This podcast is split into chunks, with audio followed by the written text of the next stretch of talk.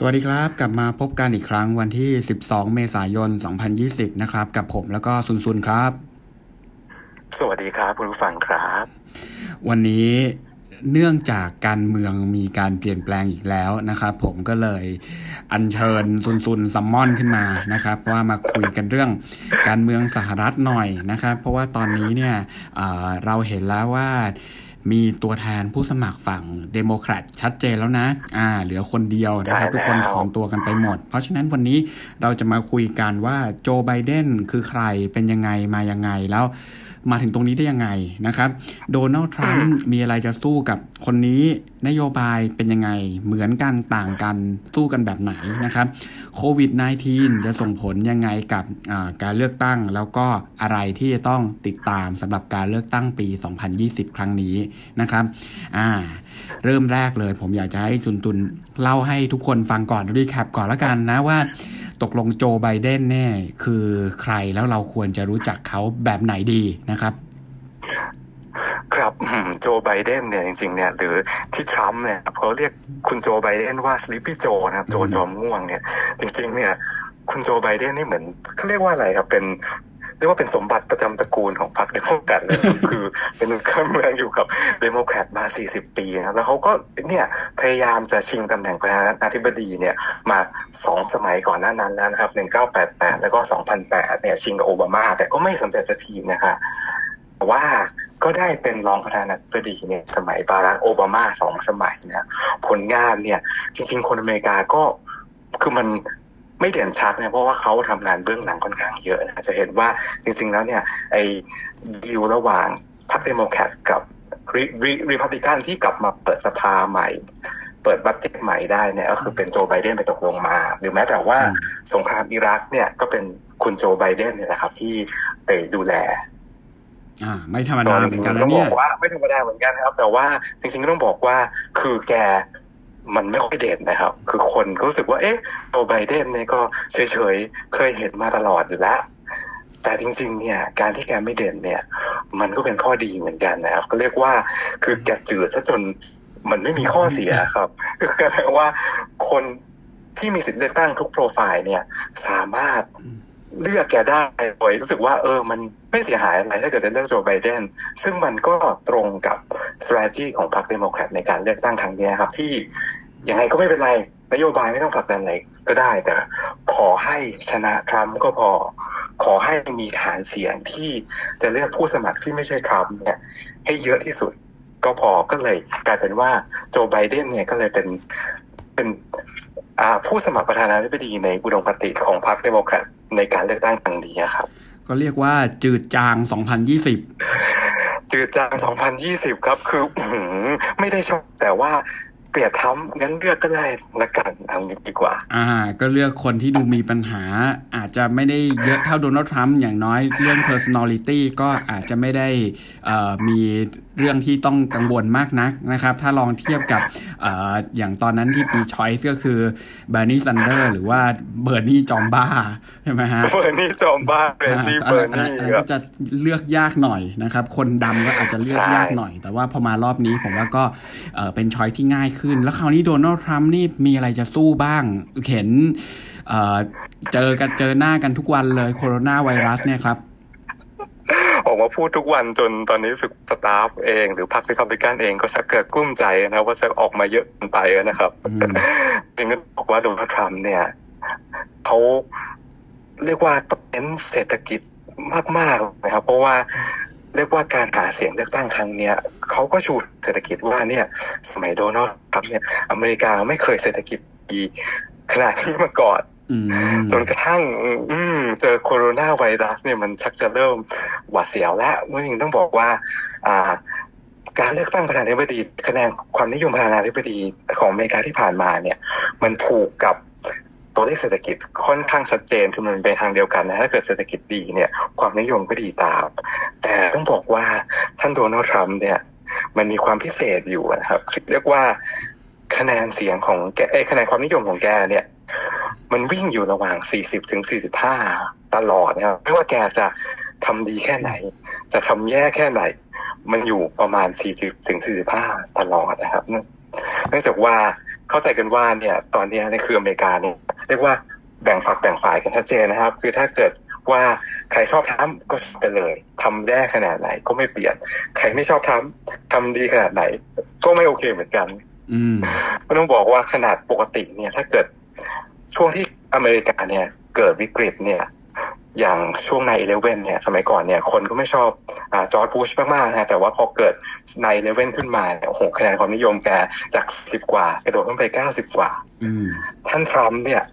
เราไม่เห็นเอฟเฟกต์อย่างนี้นะครับเราเห็นว่าแป๊บเดียวจริงๆนะครับคือตอนตอนแรกคะแนนความนิยมแกอยู่ประมาณสักสี่สิบพอเกิดโคโรนาไวรัสระบาดหนักเนี่ยขึ้นไปถึงสี่สิบแปดสูงสุดใน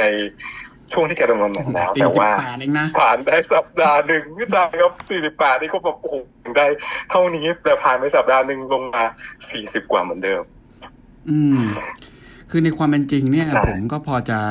เข้าใจอยู่นะครับ คือโคโรนาไวรัสเนี่ยทุกทุกคนอาจจะมองว่ามันเป็นเอ่อเป็นวิกฤตนะครับ แล้วก็เอ่ออาจจะมองว่ามันมีโอกาสเหมือนกันที่คนสหรัฐจะรู้สึกว่าไม่ควรจะเปลี่ยนผู้นำในช่วงวิกฤตนะ นะครับ แต่ก็เช่นเดียวกันนะ คือผมดูออกมาพูดโคโรนาไวรัสทุกรอบเนี่ย ผมก็จะรู้สึกว่าคือโดนัลด์ทรัมป์นี่ก็ไม่ได้เป็นหมอนะ ความรู้ด้านความรู้ด้าน medical science นี่ก็เผลอๆจะน้อยกว่าดรเปเปอร์อะเออคือทำไมเราต้องฟังคนแบบนี้ด้วยเหมือนกับผมไปเข้าโรงพยาบาลอะแล้วก็แบบหมอก็พยายามจะบอกว่าผมเป็นอะไร แล้วก็มีมีคนจรจัดข้างๆ คนนึงก็บอกเออไอ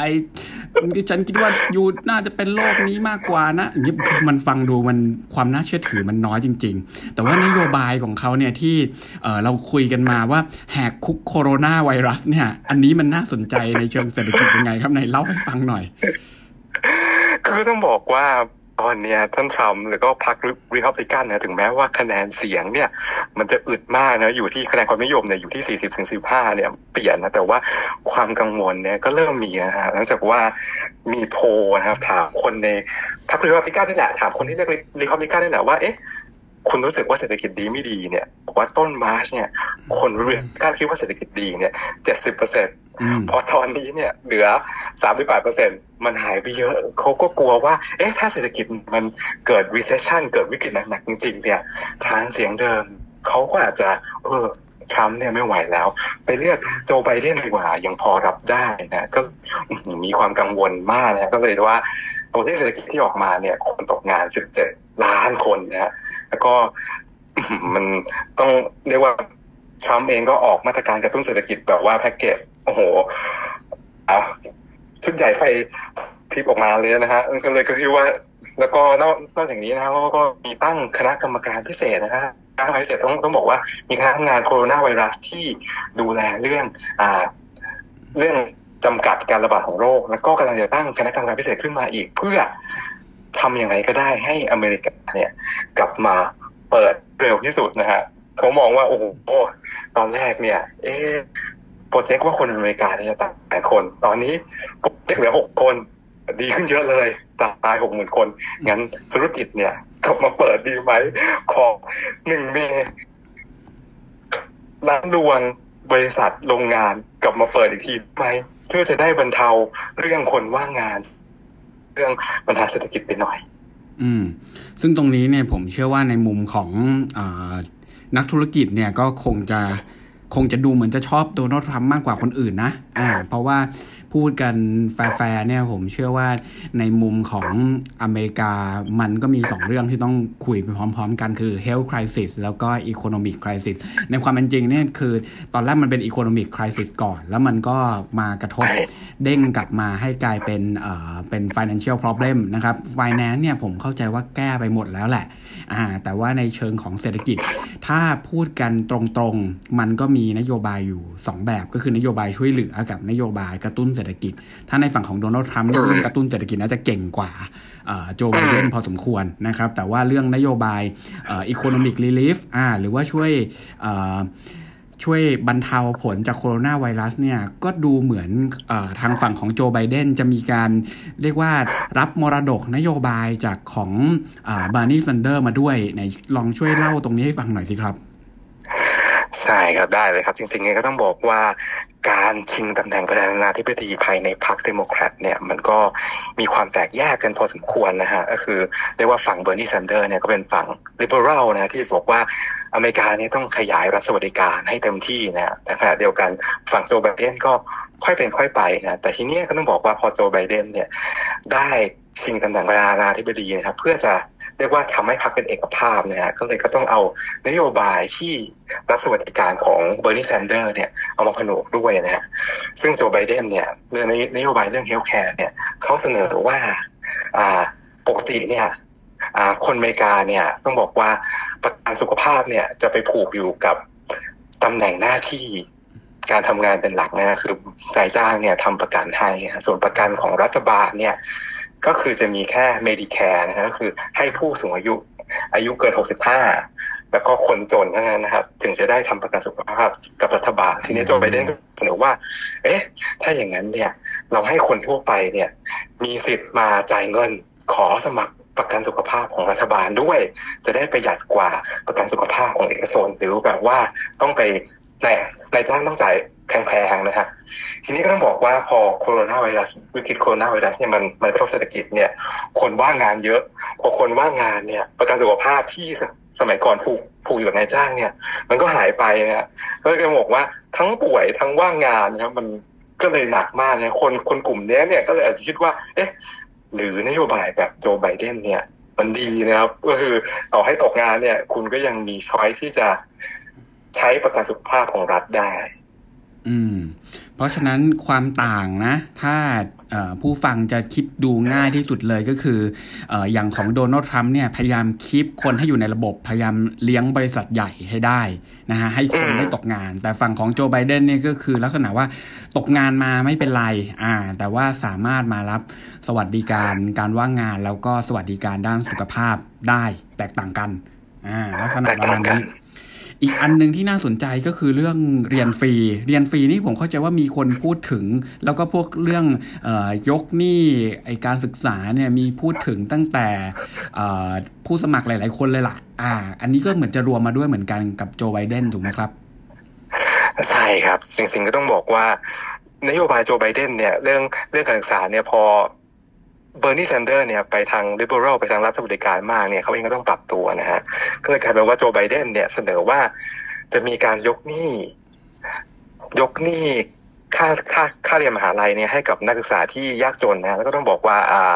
เขาก็เสนอเพิ่มเติมนะก็คือมหาลัยรัฐบาลเนี่ยจะให้เรียนฟรีนะอืมก็ต้องบอกว่า อืม คนอเมริกาเนี่ยเป็นหนี้เรื่องค่าเทอม ค่อนข้างเยอะนะฮะเรียกว่าคนหนุ่มคนสาวเนี่ย พอทำงานปุ๊บก็เจอนี่ตรงนี้มันตั้งตัวไม่ได้ฮะก็เลยเขาเขาเลยเขาเขาเลยก็อยากจะเคลียร์ตรงนี้ให้ด้วย อืมใช่ไหมตรงนี้เนี่ยเป็นจุดเด่นของอผมเชื่อว่าเป็นจุดเด่นของอเมริกา แล้วก็เป็นจุดเด่นเรื่องนโยบาย immigration นะครับคือถ้าเกิดเราบอกว่าการไปอยู่อเมริกา หรือเป็นคนอเมริกันเนี่ยสามารถเรียน state university ฟรีได้เนี่ยมันก็จะสามารถดึงคนในทวีปอย่างน้อยได้ แล้วก็ดึงคนที่อยากจะเป็นคนอเมริกัน เพราะว่าอยากมีการศึกษาที่ดีขึ้นรวมถึงคนอเมริกันเองที่ตอนนี้ก็คงมี pressure เรื่องการเปลี่ยนงานถูกไหม อ่ากลับไปเรียนก่อนก็ได้อ่าช่วงนี้ยังไม่ได้กลับไปเรียนแต่เรียนฟรีก็โอเค อ่า ก็มีต้องเรียนทางไกลไปก่อนใช่ตอนนี้ผมว่าก็มีความเป็นไปได้ที่จะกลับมานะครับ คราวนี้เรื่องที่ต้องติดตามล่ะ ถ้าสมมุติเราบอกว่าตอนนี้เราพอจะเข้าใจแล้วว่าแต่ละคนเนี่ยมายังไงนโยบายนี่ก็เห็นชัดเจนเลยนะว่า คนหนึ่งพยายามจะเน้นด้านการช่วยเหลือคนปกติพยายามจะดึงนโยบายไม่ว่าจะเป็นนโยบายของอลิซาเบธวอร์เรนนโยบายของเบอร์นีแซนเดอร์สมันรวมกันหมดเป็นภาคีแห่งนโยบายภาคีแห่งแหวน The Order of Policy มารวมกันให้โจไบเดนฝั่งหนึ่ง แต่ว่าก็ไม่ได้มีนโยบายกระตุ้นเศรษฐกิจชัดเจนอ่าแต่ว่าของโดนัลด์ทรัมป์นี่คงมีนโยบายเดียวก็คือกระตุ้นเศรษฐกิจอย่างเดียว อ่าดันขึ้นไป เอาให้มันแบบสุดสุดโต่งไปเลยเปิดเร็วๆ แล้วก็อยู่กับไวรัสไวรัสติดลบก็ยิงเศรษฐกิจบวกโยนขึ้นไปนะฮะอ่าเราพอจะเข้าใจแล้วสองคนนี้ต่างกันฟ้ากับเหวจริง ๆ นะครับ คราวนี้วนกลับมาว่าแล้วต้องติดตามอะไรล่ะสำหรับในเชิงของการเมือง มันก็ต้องมีเดี๋ยวมันต้องมี primary ของ Republican อีกไหมหรือว่ามันไม่ต้องเลยครับโดนัลด์ทรัมป์เนี่ยได้ตำแหน่งไปแล้วครับ เป็นผู้ท้าชิง อ่า เพราะฉะนั้นจริง ๆ เราต้องติดตามอะไรคือการเปิดปิด อ่า อย่างนี้ผมว่าอ่าเปิดปิดเศรษฐกิจถูกไหมอ่าจริง ๆ ขอเป็นเรื่องการเมืองก่อนละกัน เพราะว่าโจไบเดนเนี่ยก็ต้องเลือก เรียกว่าผู้ชิงตำแหน่งรองประธานาธิบดีไปหาเสียงด้วยกันนะครับเรื่องจริงเขาประกาศมาแล้วว่า ขอเป็นผู้หญิงทีนี้จะเป็นผู้หญิงท่านไหนเนี่ยก็จะเลือกจากสวผู้หญิงในพรรค เดโมแครตนะฮะตอนนี้ผมผมเองคิดว่าน่าจะเป็นคามาลาแฮร์ริสนะครับ ส่วนหนึ่งเพราะว่าเป็นคนผิวดำสองแล้วก็เป็นฝั่ง liberal นะฮะถ้าทำอย่างนี้เนี่ย ฐานเสียงของโจไบเดนเนี่ย ก็จะกว้างขึ้นนะครับ ผู้หญิงเนี่ย ก็อาจจะอยากเลือกโจไบเดนเพราะว่ารองประธานาธิบดีเป็นผู้หญิง คนผิวดำคนลาติน คนเอเชียก็จะเห็นว่าโอ้คนชนกลุ่มน้อยได้มีโอกาสเป็นใหญ่เป็นโตบ้างละ อ่า แล้วก็บอกว่านโยบายเนี่ยของคามาลาแฮร์ริสก็ค่อนข้างไปทาง liberal ถ้าเกิดคุณอยากได้รัฐสวัสดิการ คุณอยากได้นโยบายของรัฐที่เป็น liberal มากขึ้นเนี่ย คุณเลือกโจไบเดนกับคามาลาแฮร์ริสเนี่ย ก็น่าจะดีกว่าเลือกโดนัลด์ทรัมป์กับไมค์เพนซ์อะเรียกว่าเป็นเรียกว่าเลือก VP ที่สามารถขยายฐานเสียงให้กว้างที่สุดนะครับต้องจับตาดูว่าจะเป็นใครอย่างนี้ดีกว่า อันนี้ดูดีเลยนะนะครับ คือดีกว่านี้ก็ต้องเป็นมิเชลโอบามาแล้วนะโอ้โหใช่ครับดีกว่านี้ก็เป็นมิเชลโอบามาแล้ว เหมือนเลือกโอบามาสมัยสามสมัยสี่ไปเลย โอ้โห เอามาสักเต็มที่นะฮะอะแล้วคราวนี้โดนัลด์ทรัมป์มีอะไรสู้ถ้าอย่างนั้น เปลี่ยนวีพีไม่ได้ถูกไหมเปลี่ยนวีพีไม่ได้แล้วเพราะว่าจริงๆไมค์เพนเนี่ย ดีไม่ทีเนี่ยคนชอบมากกว่าโดนัลด์ทรัมป์อีกนะเพราะว่าจากวิกฤตโควิดเนี่ย ผู้จ่าเป็นผู้เป็นคนมากครับ ไม่มี ไม่มีบอกว่ามาขายยา กินไอ้นี่สิกินยานี่สิเดี๋ยวหายนะเสียงยังไม่ถูกเลยเออเรียกว่าเอ๊ะในพรรคก็จะคิดว่าเอ๊ะเอาไมค์เพนซ์เป็นประธานาธิบดีเลยดีไหมเนี่ย อืมนี่สำหรับโดนัลด์ทรัมป์เนี่ยก็ต้องดูว่า เอ๊ะคือ target เนี่ยเขาอยากเปิดหนึ่ง May เนี่ย มันจะเป็นยังไงคือมันจะทำได้จริงไหมก็ต้องบอกว่า อำนาจของรัฐบาลกลาง Fed เนี่ย มันไม่ได้มีอำนาจสั่งล็อกดาวน์แต่แรกนะต้องบอกว่าคนสั่งล็อกดาวน์แต่แรกเนี่ย เป็นผู้ว่าการรัฐแต่ละรัฐนะครับเพราะงั้นเนี่ยคือเราจะเห็นว่าแต่ละรัฐเนี่ยนโยบายการล็อกดาวน์เนี่ยไม่เหมือนกันเลยสักรัฐทีนี้ถ้าเกิดว่าจะคลายล็อกดาวน์เนี่ย ก็ต้องไปกดดันผู้ว่าการรัฐว่าเอ้ยช่วยคลายล็อกดาวน์ให้หน่อย อ่า ทีนี้ก็ต้องไม่แน่ใจแล้วว่า ผู้ว่าการรัฐเนี่ย บางรัฐเป็นเดโมแครตบางรัฐเป็นริพับลิกันเนี่ยจะยอม ตามโดนัลด์ทรัมป์แค่ไหน คือการเปิดหนึ่ง May เนี่ยเข้าใจว่าคงกระท่อนกระแท่นพอสมควรนะครับ แล้วก็ต้องบอกว่าพอเปิดปุ๊บเนี่ย มันจะมีความเสี่ยงว่าโรคระบาดอีกรอบไหมถ้าระบาดอีกรอบเนี่ย จะต้องปิดอีกรอบไหม เพราะงั้นเนี่ยหนึ่งเมย์เนี่ยเรียกว่าเป็นท่านทรัมป์เนี่ย ทุ่มหมดหน้าตักครับ เพื่อให้เศรษฐกิจเนี่ย มันไม่พังอ่าแล้ว เศรษฐกิจไตรมาสสองนี่ก็เป็นอีกหนึ่งตัวที่ต้องติดตาม ใช่ครับ เพราะว่าไตรมาสสองเนี่ย ผมว่าทุกสำนักเนี่ย มองว่าเกิด recession แน่ๆ ทีเนี้ยก็ต้องมองดูว่าท่านทรัมป์เนี่ยจะมีนโยบายอะไรที่ทำให้บริษัทเนี่ย กลับมาจ้างงานให้เร็วที่สุดนะครับ กลับมาเรียกว่าดำเนินโอเปอเรชันเนี่ยให้เต็มกำลังที่สุดนะครับเพื่อ เศรษฐกิจเนี่ยจะได้ฟื้นในช่วงเดือน September เดือน October ซึ่งเป็นช่วงหัวเรียกว่าต่อก่อนที่จะมีการเลือกตั้งใน November ซึ่งถ้าเขาทำได้นะครับแล้วก็เศรษฐกิจเนี่ยมันมาฟื้นตัวแบบ V shape นะช่วงนั้นเนี่ยเรียกว่า recession ที่ผ่านมาใน Q2 เนี่ยคนก็จะลืมไปนะอาจจะโอเคโดนัลด์ทรัมป์เนี่ยเศรษฐกิจใช้ได้ใช้ได้ใช้ได้ อืม โอเค ก็ค่อนข้างน่าสนใจ งั้นผมสรุป เลยละกันในฝั่งของการเมืองเนี่ยตอนนี้เราก็ได้ตัวแทน ผู้สมัครนะครับในฝั่งของเดโมแครตเรียบร้อยก็คือโจไบเดนนะครับก็คงจะไปสู้กับโดนัลด์ทรัมป์ในช่วงเดือนพฤศจิกายนปีนี้นะครับนโยบายหลักๆเนี่ยเข้าใจว่าเป็นนโยบายที่ดึงมาจากผู้สมัครทั้งหมดนะครับเป็นการรวมตัวกันของนโยบายเลยนะครับคงจะมีอะไรที่ดีขึ้นมากขึ้นกว่านโยบาย เฉพาะของโจไบเดนเองนะครับค่อนข้างจะเป็นคนที่โอเพนนะอ่าแล้วก็ค่อนข้างจะเป็นคนที่เรียกว่าหนึ่งคือมีความจืดจางเป็นความความสามารถพิเศษอะเป็น adjective ส่วนตัว ใช่ครับอืก็ต้องบอกว่าความจืดจางเนี่ย มัน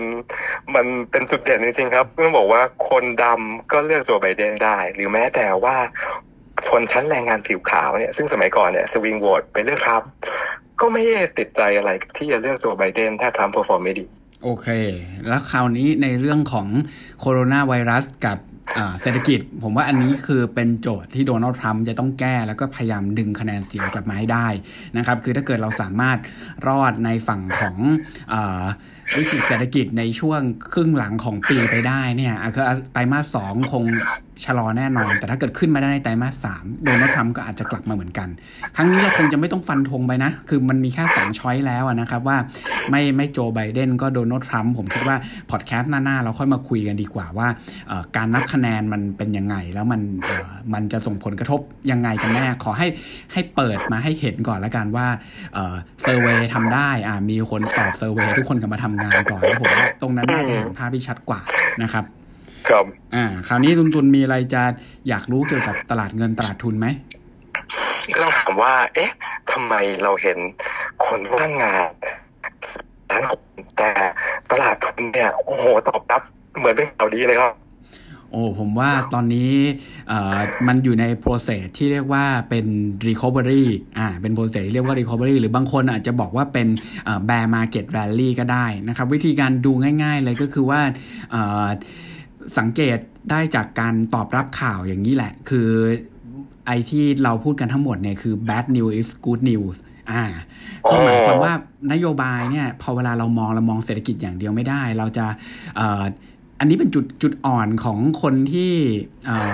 เพิ่งเริ่มมาตามตัวเลขนะครับ คือจังหวะที่ไม่มีคริสิสอันนี้อาจจะสามารถดูได้ว่าตัวเลขแย่อ่า ก็เศรษฐกิจก็จะแย่ตามมา แล้วตลาดการเงินก็อาจจะรับข่าวก่อนแย่ไปก่อน แต่จังหวะที่พอเวลามีปัญหาเศรษฐกิจเกิดขึ้นเนี่ยสิ่งที่เกิดขึ้นก็คือว่าคุณไม่สามารถดูเฉพาะตัวเลขเศรษฐกิจ โดยไม่สนใจการตอบรับของนโยบายเศรษฐกิจได้ต้องดูไปพร้อมกันอ่าถ้าเห็นตัวเลขแบบนี้เนี่ยหรือก็ทุกคนก็จะฟันธงไปเลยในฝั่งของตลาดการเงินนเนี่ยว่าเฟดต้องออกมาใหม่ ทรัมป์ต้องออกมาอะไรสักอย่าง อ่าเขาเรียกว่า bad news is good news นะ คือรอรับไปเลยว่าสติมูลัสจะมาแรงอ่าสติมูลัสจะมาแรงนะครับ คราวนี้มันจะไปจบตรงไหนเนี่ย ผมเข้าใจว่ามันจะไปจบตรงที่ทุกคนรับความจริงก็คือ bad news is bad news หรือหรืออ่าปกติแล้วในเชิงของเศรษฐกิจมันไปได้สองทางในเชิงตลาดการเงินไปได้สองทางคือ bad news is bad news อย่างหนึ่งนะ กับ กับอีกอย่างหนึ่งคือ good news is bad still bad news คือสมมุติตัวเลขพูดติดเชื้อมันลดลง สมมุตินะ สมมุตินะ อ่า แต่ทุกคนเทคว่าเราขายแล้วเพราะว่าอันนี้คือคิดว่าจุดจบหมดแล้ว หมดสิ้นแล้วนโยบายกระตุ้นเศรษฐกิจ อ่าแต่วันแรก อันนี้ก็มีการเกิดขึ้นได้ หรือสุดท้ายมันแย่ซะจนแบบ โอ้โห ออกนโยบายกระจุยไปเลยนะ แต่ก็โอ้เศรษฐกิจตัวเลขมันแย่ลงเรื่อยๆ แย่ลงเรื่อยๆ นะทำได้แค่นี้อ่ามันก็จะเป็น bad news is bad news ก็จะโดนเซลล์ออฟเหมือนกัน มีสองแบบต่อจากนี้นะครับโอ้โหช่วงนี้น่าจะผันผวนน่าดูนะครับ เนี่ยแล้วเอ๊ะถ้าเกิดว่าความแตกต่างนะถ้าเกิดว่าโจไบเดนได้เป็นประธานาธิบดีหรือว่าท่านทรัมป์เนี่ย ได้เป็นประธานาธิบดีสมัยสองเนี่ยโจ๊กคิดว่าตลาดทุนเนี่ยจะมีการตอบรับยังไงครับผมเชื่อว่าอย่างแรกเลยก็คือว่าเราเปรียบเทียบโจไบเดนแบบโอบามาได้นะครับ แล้วเราก็สามารถจริงๆโอบามาหนึ่งนะ ผมว่าเข้าใจว่าลักษณะประมาณนั้น แล้วก็สามารถเปรียบเทียบโดนัลด์ทรัมป์สองเนี่ยกับอาจจะเป็นบุช บุชสองอะตอนที่สู้กับเคอรี่ตอนประมาณปี 2004อันนี้ผมว่าพอเป็นไปได้นะครับ คือจุดเด่นของไบเดนกับจุดอ่อนของเขาเนี่ยก็ชัดเจนคือมีนโยบายที่กว้างกว่าอ่าแต่ว่าก็มีนโยบายที่ไม่ได้กระตุ้นเศรษฐกิจอาจจะอ่าอย่างเช่น ง่ายๆ เลยมองในมุมของ corporate เนี่ยอาจจะมีการขึ้น tax กลับมานะครับเพราะฉะนั้นเป็นไปได้อ่าถ้าเราย้อนกลับไปตอนประมาณเอ่อ ตอนประมาณปี 2008 อ่าโนเวม ber 4 นะครับ ตอนนั้นก็คือเป็นเลือกตั้งโอบามาเนี่ย หลังจากนั้นประมาณปีหนึ่งเนี่ย คือหุ้นสหรัฐเนี่ย จากพันจุดลงไป 700 คือ take เป็น bad news ก่อน เพราะว่ามันมันมันอาจจะไม่ได้อาจจะไม่ได้ดีกับธุรกิจขนาดนั้น แต่ตอนจบปีก็ขึ้นมาได้ประมาณพันหนึ่งนะฮะ หุ้นไทยก็จากประมาณ 450 จุดก็ลงตามนะครับ ลงไปบอททอมประมาณ 400 กว่า ตอนนั้นก็คือมีวิกฤตต่อเนื่องด้วย แต่ตัวท้ายกลับขึ้นมาได้นะ 700 กว่าจุดนะครับ คราวนี้ของฝั่งโดนัลด์ทรัมป์เองเนี่ยถ้าเราไปเทียบก็คือบุช 2 ซึ่งตอนนั้นก็มีปัญหานายวันวันอ่า ถ้าเราจำได้นะ อ่า ปีประมาณ 2004 คือมีมีปั๊บแล้วแล้วก็มาอ่าดันขึ้นมาเป็นการเลือกตั้งนะครับเอ่อตอนนั้นการเลือกตั้งเนี่ยอยู่ที่ประมาณวันที่ 2 พฤศจิกานะ ถ้าเรานับไปเนี่ยก็คือหลังจากที่บุชได้เนี่ย หุ้นก็ปรับตัวขึ้นแหละจากประมาณ 1,100 จุด S&P ขึ้นไปประมาณ 1,200 แต่ทั้งปีเนี่ยคือเรนจ์อยู่กว้างๆอยู่กรอบเนี่ยประมาณ 1,100 1,200 1,000 1,200 ปิดบวกก็จริง แต่ว่าไม่ได้เยอะเช่นเดียวกัน หุ้นไทยก็จะเรนจ์นะคะคือนโยบายมันไม่ได้มีเขาเรียกว่าถ้าในภาษาการเงินเขาเรียกว่ามันไม่ได้มี structural shift อะมันเป็นแค่นโยบายที่เอาไว้ประคองเศรษฐกิจแย่ปั๊บคุณกระตุ้น เศรษฐกิจแย่ปั๊บคุณกระตุ้น อ่า มันไม่ได้แก้ปัญหา มันไม่ได้ ถ้ามองในอ่ามองในเหมือนมุมการแพทย์นะอ่าผมคิดอย่างนี้ว่าในมุมของโจไบเดนเนี่ยเหมือนกับเรามีปัญหาแล้วเราเข้าไปผ่าตัดเลย รอบนี้ถ้าเข้าไปนะคือโอเปอเรชั่นเลย เปิดพุงแล้วก็แล้วก็ซ่อม แต่ของโดนัลด์ทรัมป์เนี่ยคือแจกยาไปเรื่อยอ่า แจกยาเน้นเน้นแบบให้ยา ก็ป่วยเป็นอะไรไม่รู้แต่ว่าให้มอร์ฟีนอ่าเราว่าฟีตื่นขึ้นมาใหม่ อ่า ได้เรื่อยๆก็เป็นแบบนี้มากกว่านะครับ โอ้ได้ครับวันนี้เข้าใจเรื่องตลาดทุนมากขึ้นเยอะเลยครับ เนี่ย โอเค เพราะฉะนั้นผมว่าวันนี้เราก็คุยมาเข้าใจทั้งเรื่องการเมืองแล้วก็การเปลี่ยนแปลงของตลาดทุนที่อาจจะเกิดขึ้นนะ จากการเลือกตั้งนะครับ ก็คุยกันมาพอสมควรนะครับ วันนี้ผมกับซุนซุนก็น่าจะต้องลาทุกคนไปก่อนนะครับ แล้วก็กลับมาพบกันใหม่ ครั้งหน้าถ้าการเมืองมีการเปลี่ยนแปลงสำหรับวันนี้ สวัสดีครับ สวัสดีครับคุณผู้ฟังครับ